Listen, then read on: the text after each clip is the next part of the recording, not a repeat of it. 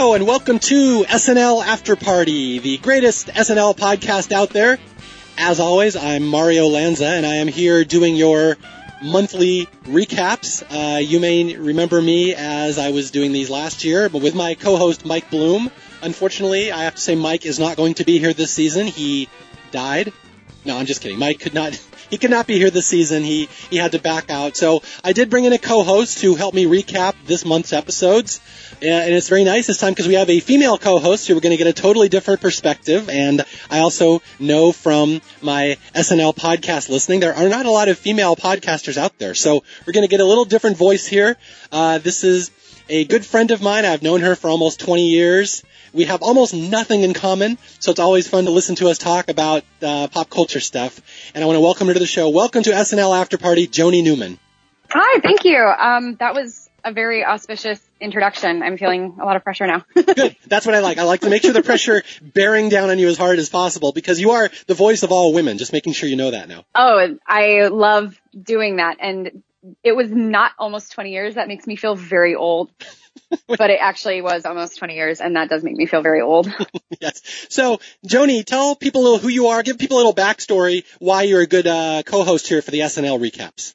Oh man, um, I have been involved in theater for a really long time. So improv and sketch comedy has been something I've studied for a while. I, I, I would not say that I am personally a particularly good improver unless I've got a script. But sketch comedy is totally up my wheelhouse. So I'm actually in school right now for theater and will hopefully not embarrass my professors should they come across this podcast. I will do my best to make sure you, you, you will be embarrassed. Oh, good. it's it's very dangerous to be on a podcast with me, Joni. I'm not sure you're aware of that. The world you've walked into here. Well, I and then the last time we talked together on your show, I was thoroughly raked over the coals for not having seen Avatar, so I'm I'm prepared. Yes, okay.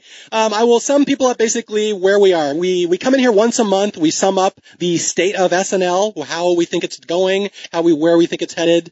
Um, Joni, I will just uh, let, give you a little chance to do the macro version of this first. Like in the big picture, how do you think SNL is doing overall these days, and like what is your history with it, and just kind of lead us up up until this season. Where were you on SNL?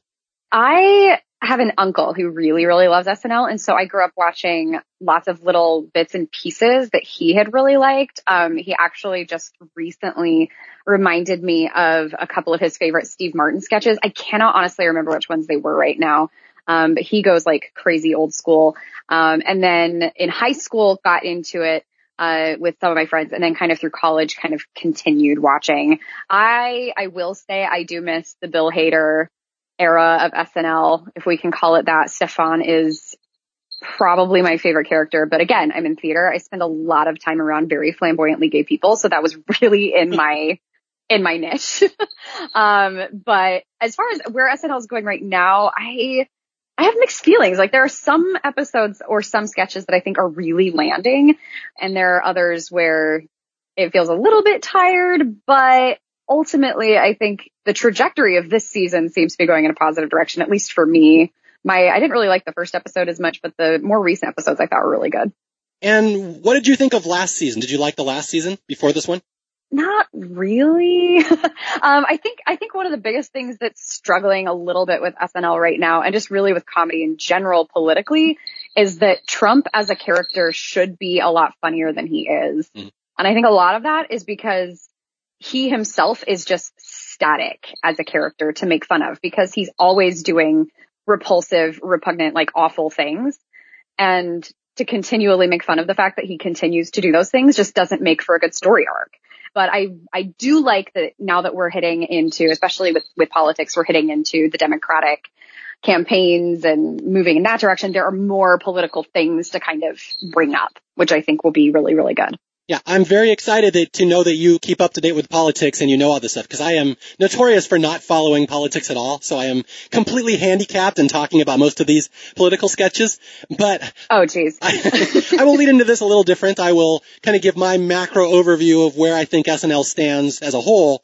And I will start this. Uh, any, people who listened to this podcast last season would have already heard this, and I will quote Quint from Jaws here. Y'all know me. Y'all know what I do for a living.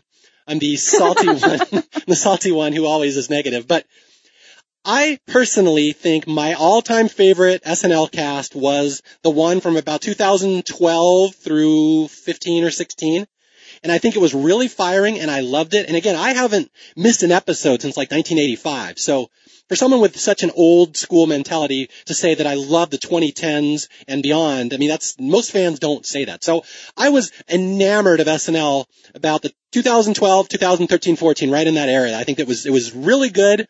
And in my opinion, they started losing people from that era and they have not replaced them.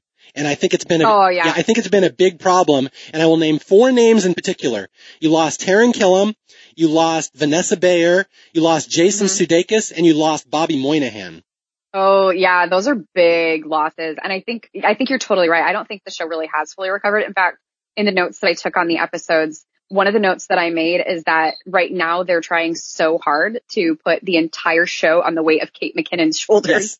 And that is so brutal because there are some things she does where I'm like, okay, this works. Like I love Kate McKinnon. And there are other times where she comes out and I'm like, ugh, wouldn't they have loved to have given this to somebody else? Mm-hmm. But they had no one else. Yeah. And see, that backs into my argument as well is that during that era, Kate McKinnon was there, but she was just one of a bunch of amazing people. I totally agree. Yeah, and they've slowly through attrition lost a lot of her supporting cast around her and they have not replaced them. So she stands out more. But the bigger point I wanted to make is that Killam, um, Moynihan and Sudeikis were so strong and they have never replaced them. And that's my problem with this era that they do not have a strong male cast. Yeah. And I think they oh, did. that's so true. Yeah. And so, like, when you see all the female SNL cast members playing male politicians, and everyone's like, oh, it's great, they're sticking it to Trump. Trump hates that. To me, it's more like, no, they just don't have anybody else to do it. Yeah. Yeah, that's what stands out to me most about this era, that it's incredibly female dominant, which is not a bad thing. There's a very strong female cast members, but A, you need some males to balance that out as well. And the females have been there so long that I'm kind of tired of them. And that's the issue. They've all been there like eight years, and I don't feel they have a lot to offer. So this is where I stand going into the, this season. Like, I really wish that you could use some turnover. Yeah, no, I'm, I'm actually sitting over here nodding as if anybody on a podcast can see me. I'm, I'm like, yes, yes, yes, I totally agree. Where there are so many, like, there, there just aren't enough strong male sketch artists. That's totally, that's an accurate statement. Mm-hmm. I agree with that. Yeah, and when you have Kenan, but Kenan's his own thing. He's just a glue. He will sell anything, but he's not really a leading guy. And like right now their leading guy is Mikey Day, who like if you'd put him back in the cast in the 2000s, he would be the Will Forte. He's the weird guy that just has a little oh, weird thing. completely. Yeah. And so it's really odd that he has to carry the show from the male point of view. So again, this is everything I say about SNL is seen through this lens that the females are great, but they've all been there so long. I don't think they have anything new to offer me that I haven't seen before. And I really wish we'd get some new stuff. So that's where I'm standing. Oh, no, I completely agree on that. I think that's one of the reasons why so many of the sketches that I'm watching I, you know, like when I said earlier that I think that overall the season has gotten better, mm-hmm. that's just saying like I really thought that most of the first episode was a complete dumpster fire and poor Woody Harrelson. and then as I look at some of the other ones, like when I look at the, at the Phoebe Waller-Bridge episode, I thought her opening monologue was good. I thought there were a couple of sketches that landed, but I'm still looking at my notes on like say the royal romance one where I'm like, eh, forgettable. Or the bar sketch at the end, I'm like, yeah, they're kind of laughing at their own jokes. This is kind of lame. Yeah. so so so my standard of good is not really wonderful. yeah, well I think this is why I think you and I will make a good pair because I think a lot of SNL gets praise, like, oh, that was such good effort and stuff. And you and I kind of have a little more of a BS detector. Oh, definitely. it makes people think we're salty and we're negative, but I don't think we are. I just think we have very high, picky standards. Sure. Well, and I think one of the one of the things I didn't mention about myself is that before I'm actually like I'm in grad school right now, but before that I taught high school English. And while I was teaching high school English was helping out with a lot of the theatrical productions in my school. And so there are a lot of sketches where I look at what they're doing and I'm like, okay, if my high school students can do better than this, then, then this is a problem. And there are a handful of episodes where I go, yeah, I've seen better. And there's a part of me that's kind of like, okay, but SNL has to write so much week after week. It's just grueling. So not every sketch is going to land. I'm not going to be the right audience for every sketch, but there are others where I just look at it and go, okay, objectively, this is just lame. okay. So with that in mind, we're going to walk through these three episodes. And again, for our listeners, we don't specifically go through sketch by sketch and talk about every one. We just kind of give an overview of each episode, how we think they're doing. So that being said, my personal opinion was I did not like last season. I thought it was brutal. I thought the show is old. They have way too many old people. They're just coasting by. And in the off season, all they did was they lost Leslie. I know. I'm like, I would have liked to do a little more turnover than that. So I was not excited about the season whatsoever. I know they added a couple people. They added Chloe and Bowen and, uh, and well, the, uh, some other guy. We sort of added some other rando who may or may not have done something super offensive that they probably should have vetted. so we'll just gloss over that guy. But Joni, I'll just before we go into the episodes, I will just ask you the question: How they doing? Oh man, I I'm not 100% sure how I feel about how they're using Bowen Yang because I feel like it's right on the edge of being racially inappropriate, mm-hmm. but I'm not Asian. So I don't know if I'm the right person to make that call. I'm just not, I'm not sure. Like there's some things I, I actually really liked. Was it Soul Cycle? Yes. I actually thought he did pretty well in Soul Cycle. Yeah, um, my argument with the, the racially insensitive thing is I'm assuming he's writing his own stuff because he's a writer. So that's, oh, that's true. Yeah. So I don't know. It just comes off that way to me, but maybe it's because I am used to being like in a position of privilege and being sensitive to how I present that kind of stuff. Mm-hmm. So yeah, I mean, if he's calling the shots and he's okay with it, then that's good, I guess. It'd be nice to see him get a little more dynamic, but he's new. So, so far I'm, I'm intrigued by him. I thought his soul cycle was really good. Yeah, I've been, I don't, I, I wouldn't say I think right off the bat this guy is great, but I am so excited just to see new faces on the show. Sure. just anything. Make him or Chloe do anything and I'm so excited just because I'm so tired of the old cast. Completely. I actually, oh, and I liked him on Weekend Update. That's where he came in. He came in as the, the trade advisor and it started off a little bit awkward, but it ended really well. Like the character, he really committed to it. So even if it was a little bit weird and I wasn't sure about it, he committed so well that I really appreciated it. I thought this is, this is potential. okay. So here we go. Let's, let's start with the Woody Harrelson episode which mm. you and I, I yeah. So the season started and I'm like, well, last season sucked. And then they made no changes. And then the first episode, I'm like, boy, this was just like last season. This sucked. And I, I, I know. And I felt so bad because I love Woody Harrelson, mm-hmm. but they gave him no dynamics to work with at all. And of course, none. Of course, the uh, the the show opens with a Trump cold opening, which is the one thing that so uh. many longtime SNL fans gripe about. Like, why do they keep doing this? And in the off season, Alec Baldwin's like, "I will never do that again. I never want to play Trump." Immediately, we start the season with a Trump cold opening, and I can hear everyone groaning. Oh, it was such a dead weight way to start the season. It was so lame. It would have been so nice to start with something completely non-political.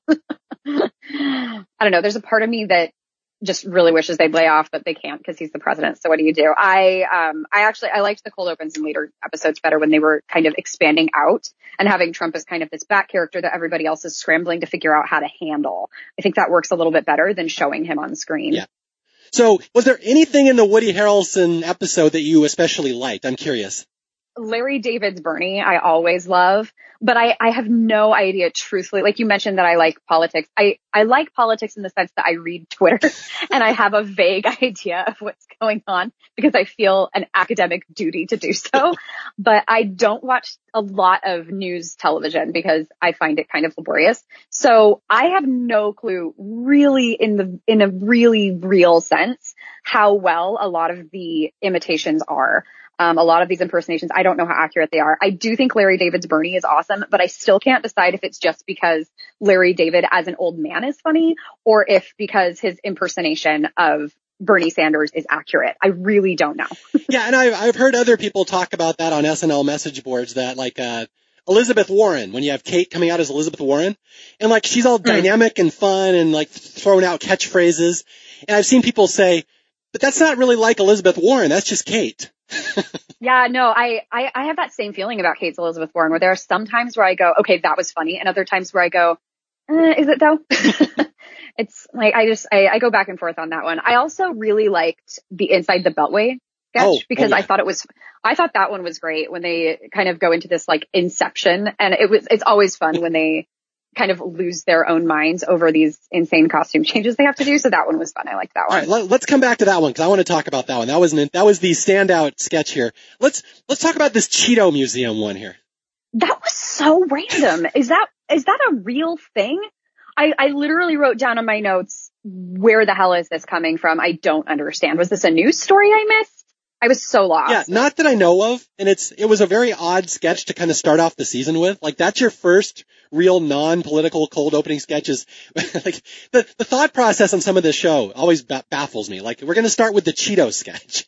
It was so weird. Yeah, I didn't get it. That one, that one was completely lost on me. I mean, I like the Cheeto explosion. I, I'm I'm I'm fully a sucker for an exploding giant Cheeto and everyone Oh, being sure. yeah. Of course, I mean, who isn't really? Oh yeah, go for it. Go for explosions. Yay for making fun of Cheetos. I don't know. It was weird. But Aidy, like Aidy I thought was pretty good in that, trying to save that sketch. But it was weird because you had the double cold openings, and then you had Woody's monologue and then the Cheeto sketch, and then you're all, all the way up to Billie Eilish, the first musical guest. Like, there's been nothing in this show that has been remotely above average, and we're already up to update. And then we get to the one that I know neither you or I had any interest in whatsoever, the football coach slash penis joke sketch. Okay, and coming from someone, and my friends will tell you because I I come off decently highbrow. Like I like going to the symphony. I read snooty Pulitzer Prize winning books, but I love a good penis joke. Okay. It is probably the lowest brow thing about me is that if you can catch me off guard with a joke about a penis, I will giggle like a five year old. But this whole sketch was so cringy. It was so bad. Yeah, and this uh, this is another one of those. I just am baffled by the thought process behind it. Like who wrote that sketch and who thought that was going to work? And although my side note on that one is Heidi is in there. Heidi is trying her best to make that sketch work. bless her heart. She was so good in this super, super horrible sketch. Yeah. Like she committed, like put that character somewhere else, please, because she was great. Yeah.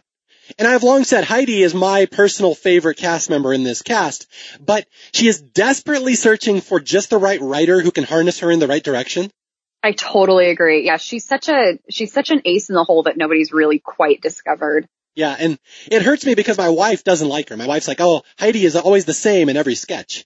And you're still married to her? Like you guys still get along? Yeah, what's what's these? We're in counseling. She's really wrong about that, Mario. I can't say that. I have to lower my voice. You're 100% right. All right, we'll give her a nickname. We'll call her Guidey Harner and and she won't know what we're saying. Okay, so yes, Guidey Harner is amazing, but yeah, she needs a writer. She is, they're absolutely not She doing her any favors and her, and she's already starting to kind of gain this reputation. A lot of SNL fans are like, oh, she's always the same. She's very repetitive. But it's like, that person, like you, of course, you have a theater background, so I know, I'll just turn this over to you. I can already tell she does stuff that nobody else can do as a character actor, right? Oh, I completely agree. And and I don't think it's really fair to say, oh well, she does the same thing in every sketch. I'm like, um, so does Kenan. like Kenan Kenan does what he does really well, but he's kind of the same in a lot of sketches. Kate McKinnon, kind of the same thing. Like there are some times where they break out and they're able to do something different. Um, but when when they're given kind of crummy material to work with, then yeah, they slip into themselves. Like you see Kate peek through, you see Kenan peek through. Uh, Kyle Mooney's another one who's a total repeat offender on that one to me. I have zero love lost on Kyle Mooney. I apologize in advance on that one. Yeah, we'll get to him in a second. I hate to say that I'm joining you on that train at a certain point here. Wow, this is not going to be dynamic. We agree on everything. I know, this is weird. Joni and I never agree on anything. In fact, I even wrote in my notes, there's a Downton Abbey sketch. Oh, Joni's gonna love this. I'll just turn it over to Joni. Nope. I already know you hate it now. Nope, didn't like the Downton Abbey sketch. I thought it was lame. And this, again, coming from someone who really loves British humor, just in general. It didn't land for me. Joni straight up has like a British fetish. Like I know you love Oh, yeah, it's true. Yeah, you just want to live in England and you love accents. And the Downton Abbey sketch didn't even work for you, and that says a lot. No. Yeah, they just, they didn't land for me. They weren't really American humor and they weren't really British and they were just kind of awkward. But yeah, locker room sketch was lame. Yeah. It felt, it felt a little bit lazy. It felt a little cheap, a little almost self-serving. And I think that's where some of the jokes are not rubbing the right way for me. And one of the big challenges of improv and sketch comedy just in general is you have to kind of figure out, okay, are we doing this because it's legitimately funny? Are we doing it because we think it's funny? And sometimes I, I feel like the problem I've had with SNL recently is that I watch it and I go, okay, this is a little bit like watching little kids play soccer. Like they're having a great time, but the game itself is really boring. That is a fantastic observation. I never thought of it that way, but the more I think of these three episodes and this era in general, you do see a lot of that. Especially, I'm going to call out one name here, Aidy Bryant. Oh gosh. yeah. I hate to say, it, I know there's a lot of Aidy fans out there, but she really thinks some of the stuff she does is the funniest thing ever, and it almost never lands with me. Yeah, not always. Although I will say I liked her in Inside the Beltway. Like there are times when she really works for me, but other times I totally agree with you. I think she's a big offender of Hmm, that. okay. Well, I'm glad you brought that up. Okay, so let's do this Inside the Beltway sketch. Awesome.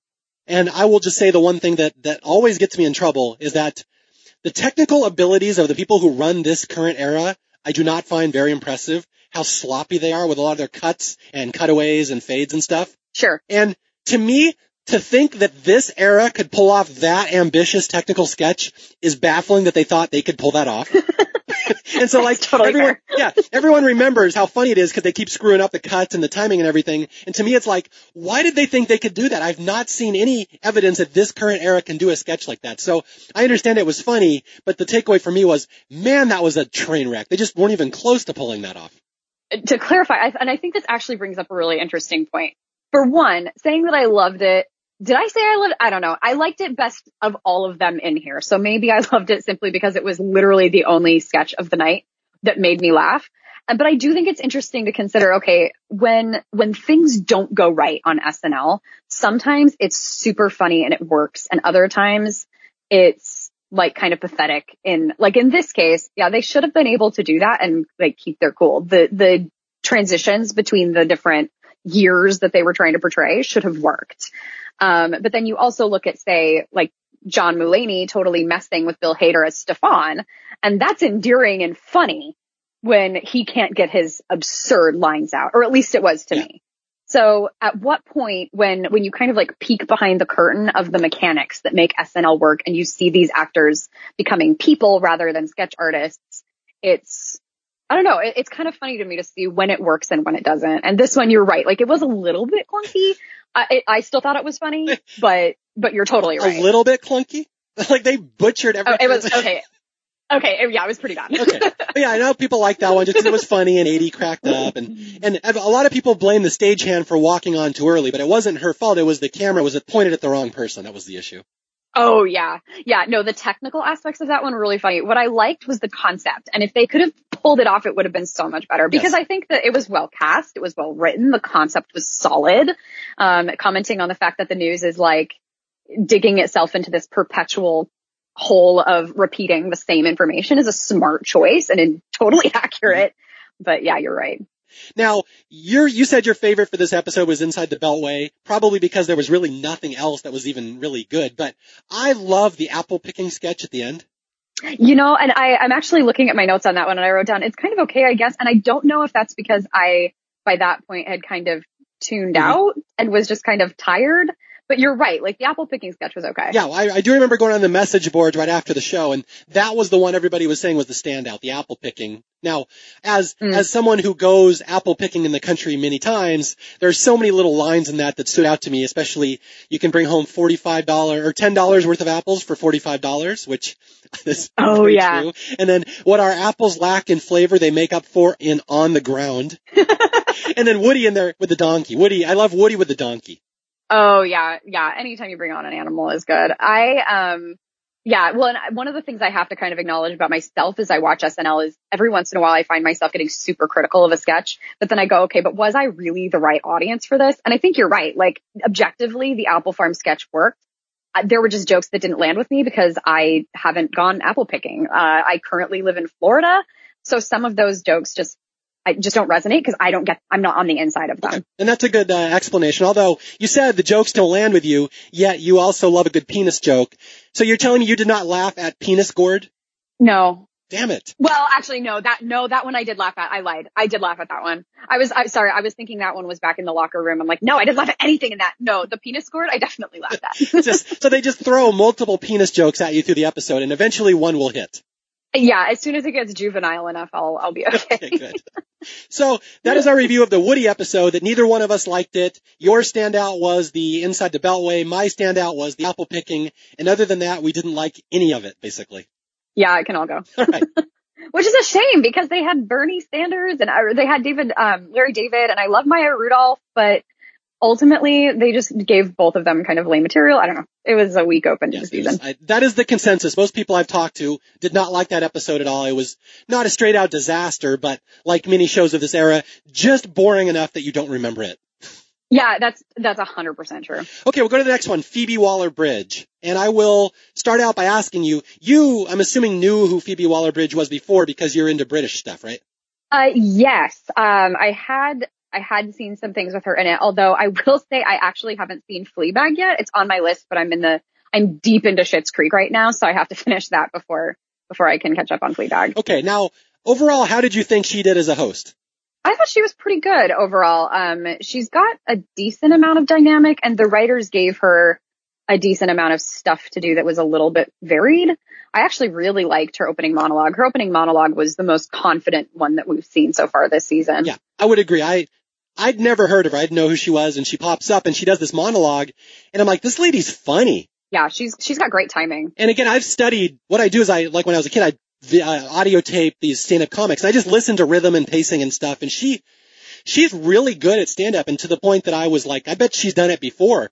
And I looked her up and she's never done it before. I'm like, that's amazing that she could do that on SNL. Like it wasn't like the funniest monologue you've ever seen, but it was so confident and it flowed so well. It, I was immediately impressed by her. Oh, I completely agree. I, um, and I wonder if some of that might be like going back to my British snobbery, um, the, or British fetishing, I guess, the most British actors, just because of the way the country is set up with theater, will have both theater and film training.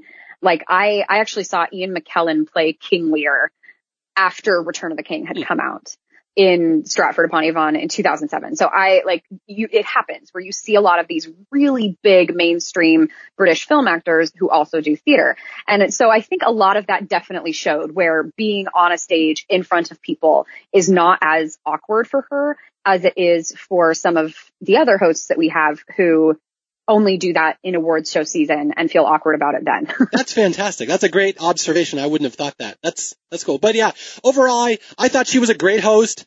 This might be my favorite of the three episodes. I kind of go back and forth between this and the David Harbour one, but I thought she was a good sport. She was did really good yeah. in most of these sketches. But again, I don't think it was an amazing episode.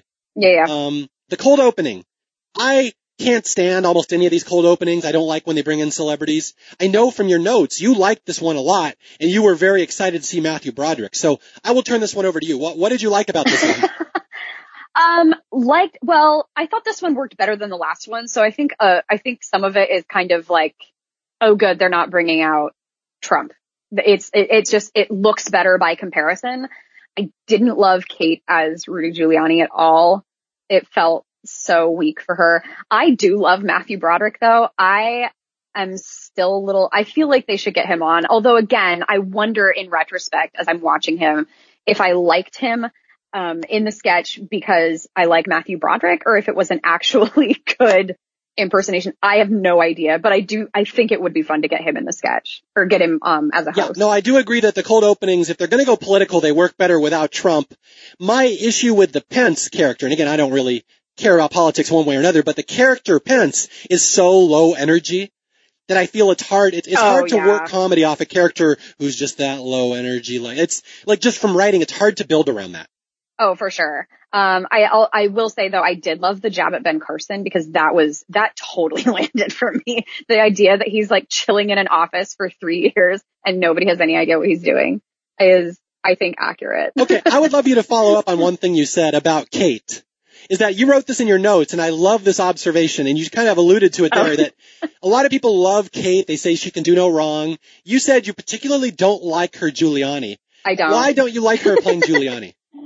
Um, I will say she's not the only offender of this, but every once in a while, especially in the political realm, because these characters in politics come and go and SNL kind of quickly sometimes, um, her impersonation of Rudy Giuliani is look at me, I'm doing an impersonation.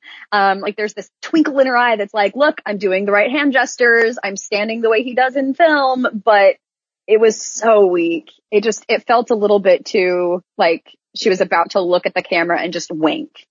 That is the sentence I was waiting for you to hit. The look at me, I'm doing an impression. So you passed the test. It's probably because I have it in all capital letters in my notes. Nobody said I'm dumb. I can read your notes very well. Yeah. okay, we're going to come up here to my favorite sketch of all three of these episodes.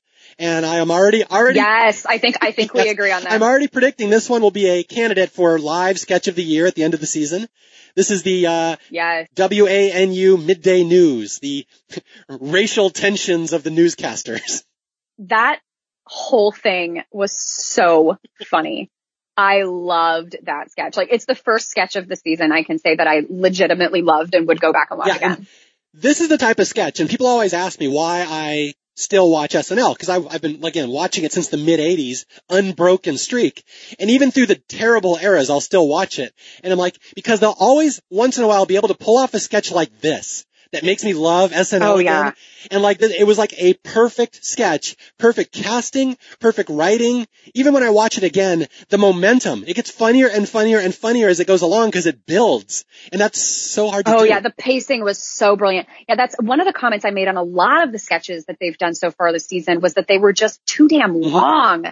Um, and this one was a long sketch, but it had perfect pacing. It, it, like you're right. It built at a really really good pace. Just when I thought, okay, it's over, they kept it going, and it was yeah. awesome. Okay, and give a shout out here to Ego. I think that's how to pronounce her name. I always forget how to pronounce her name.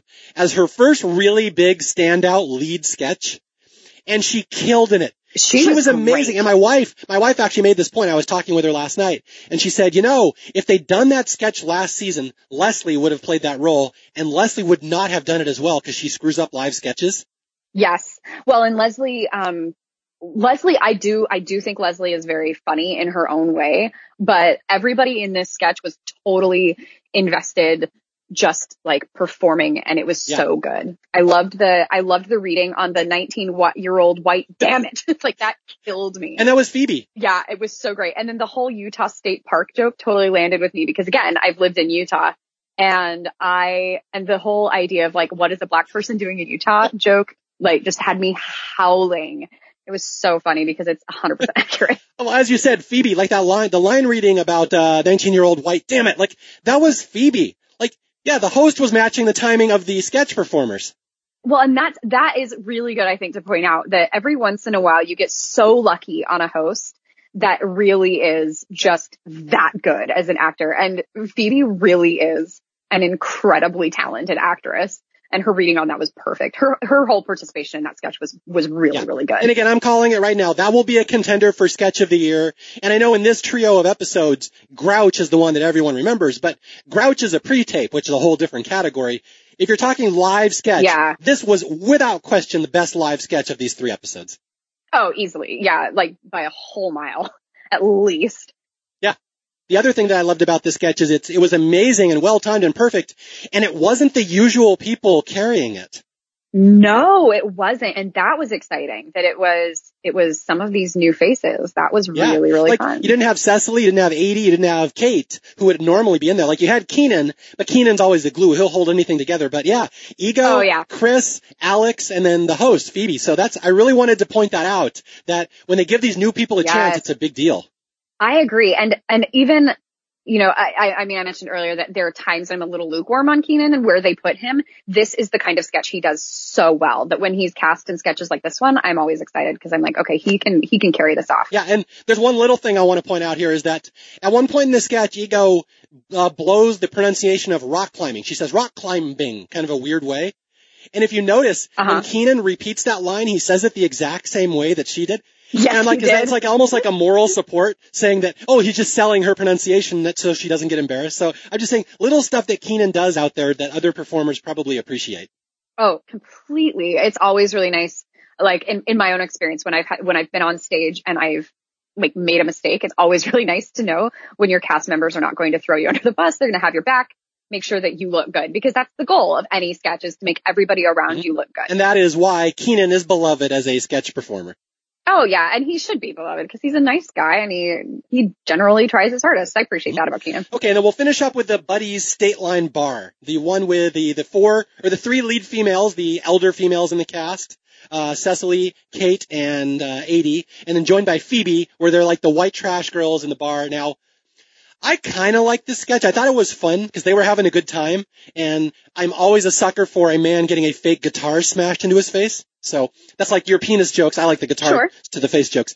but you didn't like this one at all, right? Yeah, this one to me, I think is really emblematic of a lot of what we've talked about where we have a like severe need for some cast rotation and a lot of people who were like everyone in the scene was basically playing to their own wheelhouse and they were all having a great time but I don't know. It just felt a little self-serving to me. I just, I thought it was boring. Yeah. You felt they were laughing at themselves and that becomes the humor at the sketch that all the comedians are laughing at how funny they think they're being and the audience maybe isn't quite as into it as much. Yeah. Like, I mean, it felt like, I mean, it's, it's fun to hit fake dartboards and guitars on somebody else's head. Like there's joy in that. Like I will admit I've been in shows where I've had to like stage combat or hit somebody and there's there's a certain level of glee that comes from being free to hit somebody and not have to feel bad about it. Um, but it's also like, okay, hold yourself together. yeah. you should be better than this. Okay, my my final thoughts on this one is I thought it was pretty good. It was probably my second or third favorite sketch in this episode, but I do not feel this is the type of sketch they should be doing at this point in this era. Like, there's no reason to have Aidy and Kate and Cecily showcases when they're like eight, nine seasons into their run, when you could easily throw Ego out there or Heidi and give them a chance. So that's my bigger picture argument. Like, oh, I totally agree. Yeah, this isn't helping the show. Yeah, and it seems like there are a lot of sketches where we almost have now, like now that I think about it, I kind of want to track it and see how often do we see sketches with the four of them together, not really mixing with some of these newer faces. It's almost, there are times when you feel like they're really just dividing and not letting them mm-hmm. integrate as much. Yeah, it's kind of a crutch. And that's, that's my argument is Lorne has not yeah. done a good job at integrating new people into the show for quite a while. Like the last person he really integrated yeah. in was, you know, Aidy and Kate and Cecily when they joined. And like, it's kind of uh-huh. been riding that wave since. Yeah, that's true. Okay, so overall, your thoughts on the Phoebe episode. Do you think it was above average, average, below average? What did you stand on it? I would say as far as SNL standard currently with our like, you can still kind of jump over it limbo bar, I'd give it a, little above average. Like there overall, there were more sketches in this one that I liked than I didn't. So is that how you play limbo in Utah? You jump over the bar? No, you should be going under the bar. Okay, just but I don't sure. really feel no, but I don't really. Oh come on, no, like the bar should be high enough that you actually have to legit limbo under it. But right now, I feel like I don't know. It's just, uh, wait, no, my metaphor is totally wrong. The buy, this doesn't work. I don't know. Drop the metaphor. It doesn't work. It just doesn't work. the episode was average. Yes. I would, okay. So I will, I will say it a little more succinctly. so the first episode, the Woody episode, if they rerun that, I'm not going to watch it. I have no interest in that episode. No. If they rerun this episode, I will remember it for there's some really good stuff on Update, which we'll talk about, and yes. the, we the news sketch. So I will always rewatch this episode if they rerun it, and that's the sign to me of a. I mean, I'm not going to say good or bad episode. It's a an episode that I will remember. So I like this one. Yeah, like timing wise, there are more minutes that are watchable on this episode than yes. there are not. Okay, we'll go to the third episode here, the David Harbour and Camila Cabello, I think that's her name. I, I, don't know. But anyway, this is, from what I hear, the consensus. Most people think this was the best of the three episodes. I personally think this one was a little overrated. I don't think it's as strong as people say it was.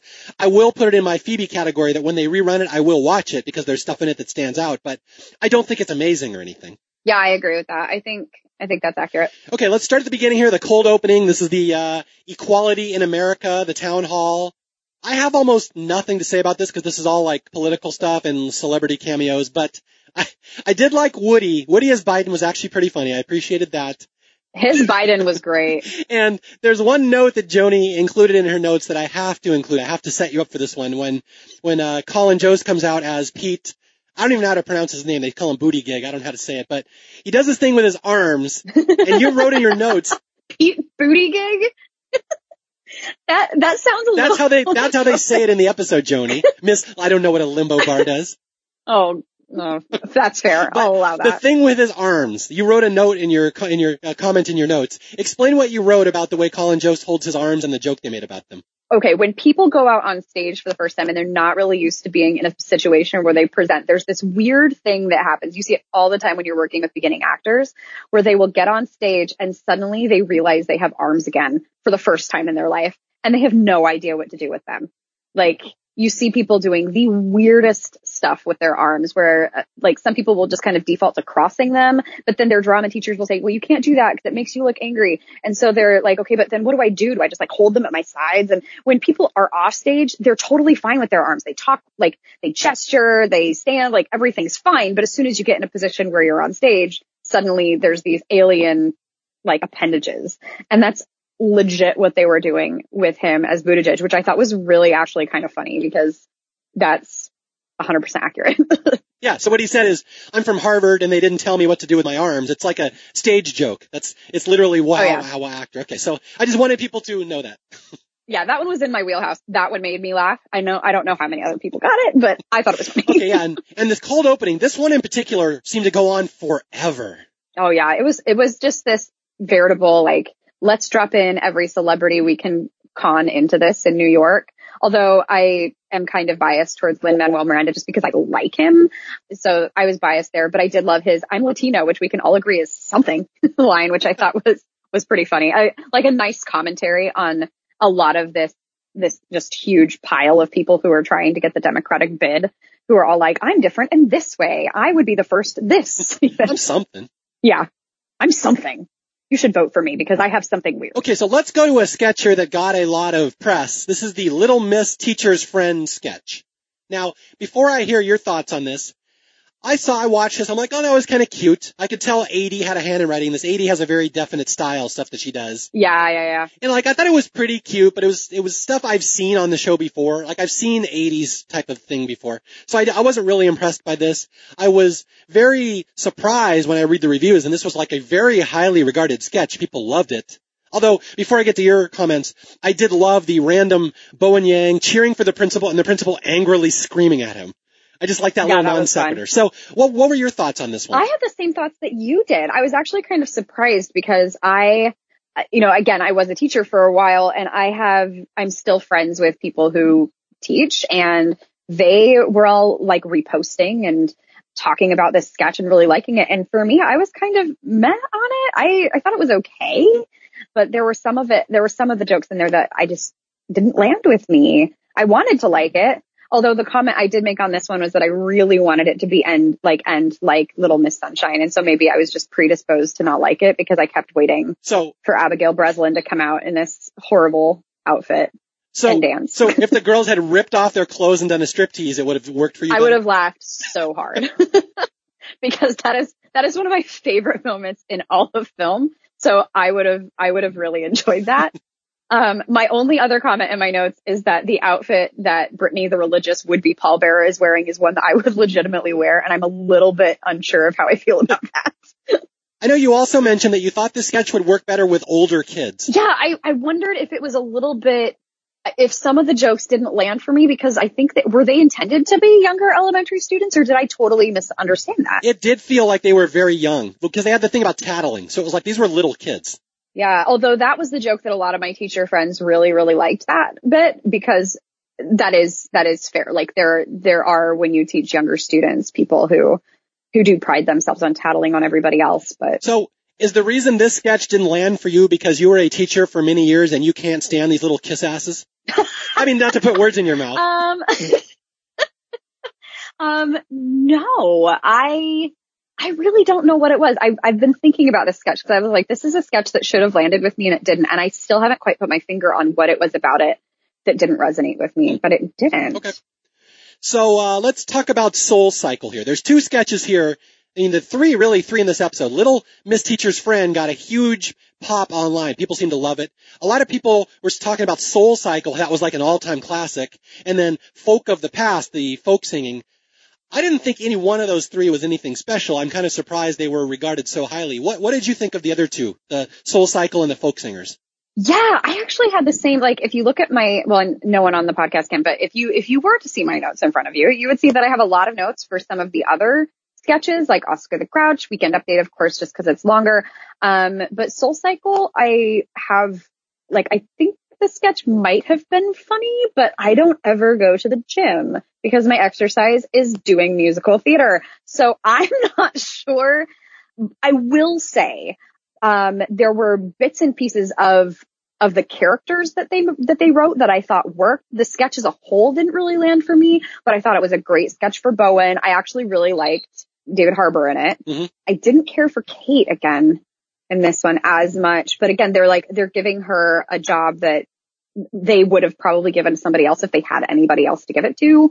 Um, so some of that didn't quite read as well, but I, I actually really liked Bowen yeah. in it. I was going to say the same thing. I love Bowen in it. I liked Heidi in it. Again, they're giving the new yeah, people. Heidi was yeah, good. they're giving the new people a chance to shine, which I, I, I'm dying for that. Please keep doing that. So even though this one didn't yeah, land yeah. with me, and then, uh, Ego, of course, was in there as one of the leads as well, and Alex. So again, just new people doing new stuff, which is, I, we're thirsty. We're cacti begging for water. That's what we want. So. Yeah. Yeah. So ultimately, like my, my read on the sketch is that I, I was probably not 100% the right audience for it, but it wasn't, it wasn't a sketch where I go, wow, that was horrible. It was just one where I go, I don't think I resonated with the jokes because, not because they weren't funny, mm-hmm. but because I wasn't, I've, I've never done Soul Cycle. Yeah. You're not the market. No. And there's a couple sketches in this episode. I'm assuming you were not the market for the father-son podcast and the Italians arguing over spaghetti sauce. I'm guessing those are not your wheelhouse, Miss Britton. I actually, I thought the family dinner sketch was okay. Although that one is definitely more up your alley than mine. Now, why would you, why would you say that? I'm sorry. Whose name is Mario? Yeah. Um, it's a you. Um, that was a really lame joke. Oh man, I apologize for that one. You just appropriated my accent. I'm a horrible person. I'm fired. This is this has been fun. Thank you for joining us. Mike Bloom will be back next week. Yeah. no, I actually thought David Harbour was a super good sport in the family dinner sketch. I, I'm really curious about how much of what Kate did was rehearsed. yeah, she was, she was making him laugh quite a bit. I'm guessing it was mostly improvised. Again, I, I didn't like that sketch at all. I just thought it was silly and it just kept going on. I, that's not my type of humor. Yeah. Even though, again, I am very Italian and my grandmother and grandfather were kind of like that. They, they did not ever do it in front of me in the kitchen, but otherwise it was pretty close. Uh, the father-son podcasting commercial, I have a special affinity to just because I obviously do a lot of podcasting. And literally three days ago, I did a podcast with my daughter on my, uh, my movie podcast staff picks. We talked about the movie The Wicker Man. And I thought the irony was quite telling that that sketch came out the exact same week I released my first podcast with my own kids. So I did like that. I actually thought about that. I thought this is this is definitely something that you will have something to say about. I, I did make the note though in my in my notes here that we are definitely two for two on making male hosts do semi awkward commercials about fathers and sons. So I don't know how I feel about that trend. well, you go back to uh, Colin Jost making jokes on Update about how his dad never loved him. Like you know those are Colin, coming from Colin, yeah. Oh yeah, yeah, yeah, for sure. And then, okay, so the folk music uh, song, the folk of the past. I will just race through this one. I I thought this one was okay. I didn't love it. It, it went on a little long for me, but I am not stupid enough to ignore the fact that when that sketch ended, it got this huge applause. Did you hear that applause they got from the audience? Yeah. Well, and and they it it's it reminded me a little bit of the old Lawrence Welk show um, sketches, which I did like. I did think it was a little bit long, but there were enough of the jokes in that one that mm-hmm. worked that I didn't think it was a total failure. Some of it was a little bit awkward, but they definitely like they committed and they sang it well. I mean, if you're into the kind of like hippie 60s music genre, then it was it was done well. Yeah. Okay, and now we get to the standout, the one that everyone knows, Grouch, the pre-taped standout, which is epic. It's all over. It's gone viral all over the internet. Even people I know that do not watch SNL are forwarding it and posting it and sharing it. I guess the question is, do you have anything bad to say about that? Because I don't. I don't actually. I thought it was really funny. I actually recently did a, a presentation on Jim Henson for my puppetry class. That's right. Oh. Puppetry. That's what grad school's about for me. um, and learned a ton about early Muppets that I think some people of my generation wouldn't know about. For example, did you know that Jim Henson had a pilot that he pitched and they had one show of called The Muppet Show, Sex and Violence? What's funny is we're, my wife and I are actually watching season one of The Muppet Show on DVD right now. And that's one of the trivia Uh-huh. tracks that came up last night that Jim Henson's first show was like called Muppet Sex and Violence. And my wife was like, what the hell was that supposed to be? Yep. Um, Jim Henson. So after the Muppets landed Sesame Street, he was really, really intent on trying to get his, his Muppets so that they had a broader audience. He didn't want them pigeonholed for preschoolers. So he was pitching all kinds of stuff. They actually made an appearance on SNL and it was miserably, like it was so bad. Uh, and he was John Belushi, um, who went down as calling them the mucking Fuppets. Which I thought was just genius. So they eventually, um, it was Britain that picked up the Muppet Show, um, but not before Jim Henson tried to get the Muppet Show Sex and Violence landed. And so, um, when people talk about the Muppets not being like they're supposed to be for kids, they're supposed to be light and funny, they're not supposed to be dark, they're not supposed to be like Kermit and Miss Piggy shouldn't be breaking up, whatever. That's a pretty big misunderstanding of some of what Jim Henson intended for his puppets. so, um, I thought this show was one that Jim Henson would have been really happy with. and I thought it was really clever. Do you think Jim Henson ever intended for Prairie Dawn to be a dirty street whore? I think he would have been, um, I, actually, I don't know if I can speak for Jim Henson on this one, but I think it was a really funny choice. um, I thought that was, that was really, really funny and turning, turning Oscar the Grouch into this dark, Joker-esque character was really, re- like that landed. It, it, the whole sketch had so much commitment. Mhm. It was really, really, really well written. Yeah, well, the, the takeaway for me is I have not seen Joker. I'm not gonna see Joker. Yet it still kills with me. This is still amazing sketch. I still love everything about it. So if it can work, even if you don't know the source material, that's amazing. I agree. Yeah, when you can when you can reach out to a broad audience like that, it's great. And I think it worked because even if you haven't seen Joker or like us don't intend to see it, everybody knows Sesame Street. Like they've done I it's part of my research for this for this class found out that Sesame Street literally has 100% brand recognition. Hmm. Um, they estimate that every single kid in the United States, with few exception, will have seen Sesame Street by the time they're four. So whether or not you know the Joker, you know Sesame Street. And so the joke works because everybody gets it. Hmm. Yeah. It's not like politics. It's not like soul cycle. It's not, you know, some of those jokes where you don't know if you're on the inside or not. Everybody's on the inside of Sesame Street. Very well said. Yeah, this, to me, this will go down as a contender for sketch of the year, even though again, I have to make the delineation. This was a pre-tape, not a live sketch, but I just did read the thing. There's a thing on Reddit that the turnaround on this sketch, they filmed all the stuff for it and they edited it and put it together within 27 hours. And like Whoa, they only, no way. yeah, and they only released it. They exported it as its final version 10 minutes before the show. That's impressive. Yeah. So it's, it's, yeah, this is one of those legendary things when people say, oh, SNL isn't funny. SNL hasn't been funny in a long time. Every so often they'll pull something out of their butts like Grouch, which is so fantastic. So again, I go, I know we're preaching to the choir to our SNL audience. I can't imagine there's one person who didn't like this, but yeah, this is the big standout of the first three episodes. Yeah, it was, it was really, really good. And if they could do more stuff like that, then I would be thrilled. Mm-hmm. So overall, the David Harbour episode, where does it stand? Where on your limbo, on your wildly vacillating Oh, limbo bar of success, where does it stand? Miss, I'm taking puppets. Oh man, that's humiliating. Um, no, I thought it was good. I thought it was very rewatchable. Most of the sketches here were landed well.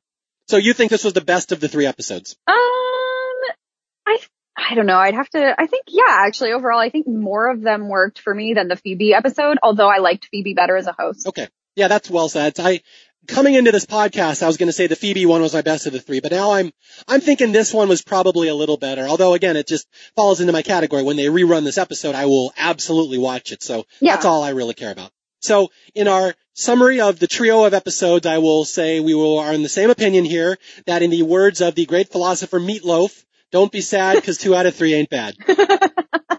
and they're heading in a good direction. They are, yeah, for, for this era. Like last season started terribly and they had no momentum. And this one actually has some momentum after three episodes. So that's really all you can ask for. Yeah, I completely agree. Okay. So we'll finish up with weekend update. First off, are you a Colin Jost and Michael Che fan? They have grown on me. I, I actually think that they worked pretty well in these most recent episodes. So yeah, I would say that I am okay with Colin Jost and Michael Che. Okay. Yeah, see, I personally love them. Just, those guys are so high above most other joke writers. They, they're consistently catching me off guard with where they go with their punchlines. Especially Michael Che. Yeah, especially Michael Che. Oh yeah. I was going to say Michael Che takes serious risks. There were a couple jokes that he told this time that so worked and they were so edgy and I loved that. Like when we talked about like his whole bit about comparing Donald Trump to Lenny in Of Mice and Men is genius. He's strong. Yeah, that's. Oh, that was so funny. I personally, as a joke writer myself, love going to Lenny of Of Mice and Men, one of my favorite comic punchlines. So Michael Che, near and dear to my heart. That whole strong bit was great. I love the one in the, the last episode where he talks about Lincoln being gay. And he's like, uh, because you knew, oh my god, you knew you could fight. Him. So funny. Because John Wilkes Booth knew where to find him. He was kill him in the theater. He's like, I know where that bitch is. Oh my gosh. I, that, well, speaking of, I'm, I'm prolific in office references. It reminded me of Michael Scott saying that the Lincoln assassination recently became funny. And I wonder if Che was like, Hey, I have permission. but that joke was so, oh man, that joke landed. I actually was talking about that. I was at a theater um, getting some work done today and my, the staff I was around was talking about that joke and how funny they thought it was. So it landed in the theater crowd. so you're like Lincoln. We always know where you will be. I know where that person is theater. Uh, yeah. Yep. okay. So I can't. I have rehearsal is my life. so yeah, I love Jost and Che. Even if an episode is bad, I will almost always love them. I just think they're great. Oh yeah, Weekend Update has landed really consistently recently. Yeah. And let's finish off with the correspondence. Now, Elizabeth Warren, we had her in the second one. That's again Kate doing her whatever her version of Elizabeth Warren is. Did you like that one? Um, there were a couple jabs that I thought worked, although I, I might be like in my wheelhouse a mm little bit. Like the whole nevertheless she persussed jab at Orlando. Um, and the doll joke at Des Moines right in a row made me feel very called out. Um, I was raised in Iowa and I now live in Orlando. So I was like, wow, I'm having a rough night, but they might not be wrong. So those jokes made me laugh pretty hard. Okay, now we have on the third episode, we have Bailey Gismert, and I will flat out say again, I love Heidi. But I really wish they'd give her new stuff to do because it's really starting to grate on me that she's not going anywhere. Like, I love, again, I like Bailey, but I always feel like we've seen this before. Yeah, I'll agree with that. Okay, now we finish with the two that I thought were the strongest uh, weekend update correspondents. The Chen Biao, I believe, that was a uh, Bowen Yang as the sassy Chinese trade representative, and that was that funny. was really funny. And like, that wasn't necessarily my material; it wasn't playing for me, but that is what I like to call attitude comedy where it's not even so much the lines as it is the attitude, and that's something like Steve Martin would do, Norm Macdonald, same yes. kind of like attitude comedy. Totally. I love. I would love to see more of that character because I love that attitude. Yeah, and there were a couple of lines that really that he really landed. Like one of the things that I'm really really liking about this edition of Bowen is that he seems to be able to really hit a mm-hmm. punchline. Mm-hmm with really good timing. So his whole like, we actually built our wall and you can see it from space line really, really worked. Yeah. That guy has amazing timing and comedy presence. And I know a lot of people are immediately anointing him as like the big savior or the big, next big thing on SNL. I'm not quite that ready, but man, did he have a good three episodes. He came out and hit the ground running. So, you know, more power to him. He really did. Yeah, I'm excited to see what they do with him because they, it's definitely, he's a welcome presence on the yeah, show. That guy's got some tiggle bitties. Yes. okay. And we'll finish up here with the last correspondent. This is the one that I think was maybe the most underrated part of these three episodes. This Mort Fellner. Yes. It was so who's on first classic comic wordplay and I loved it. It was so simple, and I feel like we've probably seen this before, but it was executed so perfectly with Mikey Day, and you got to give Colin Jost some credit because he's selling the punchlines. Oh yeah, that was amazing. Yeah, that was maybe maybe not the funniest thing on the show in the three episodes, but I would watch that routine over and over. It's so well done. Especially, yeah, I love those sketches, and it, it was it was just long enough to work because um kind of I mean if we go back to the letter writing one from um from the same episode, so if we do the war in words it went on for too long. It was the same bit, but it went on for too long. So it stopped being funny. But this one had better timing and it was the same gag, but it was played off so cleverly mm-hmm. that it was continually funny as you're kind of like, okay, so we know the person's dead, but how? Yeah. was, it was very, very, very entertaining. I, it was, it was, yeah, like I said, it was just classic who's on first wordplay and I loved yeah. it. There's comedy that makes me laugh and there's comedy that I admire. That is comedy I admire yeah. because I can't do that. Yeah, that's a really good way to phrase that. It was really well timed. They performed it really well. It was, it was, it was good. And plus, how the hell does he do that voice? Mikey Day, how do you hold no that voice? Idea. That's crazy. Yeah, that was, that was pretty impressive. He, yeah, he was really, really good in the character.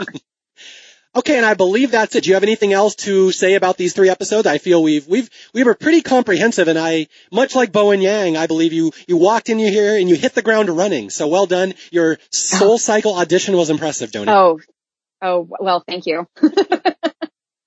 Hopefully, you know, I literally am looking back at what we've said and going, okay, I've talked a lot about people laughing at their own jokes, and I feel like I've done that a lot. So hopefully, it's not I don't know, too uncomfortable. Wait, you feel you laughed at your own jokes? I laugh when I'm uncomfortable. like right now. when people compliment me and I go, oh, thank you. All right. I will never compliment you again. So that, take that. Okay. I appreciate that. All right. So anyway, you can uh, listen to Joni and me again on uh, SNL After Party. We will be back in November for the November wrap up. And hopefully the show keeps up the momentum and uses the new people a lot as they have been doing because that is a fantastic addition to the show. They're actually giving new people a chance. So Again, for Joni and me, I want to thank you for listening. Uh, turn it over back to John for your regular SNL after party, and we will talk to you again next month. Until then, bye bye.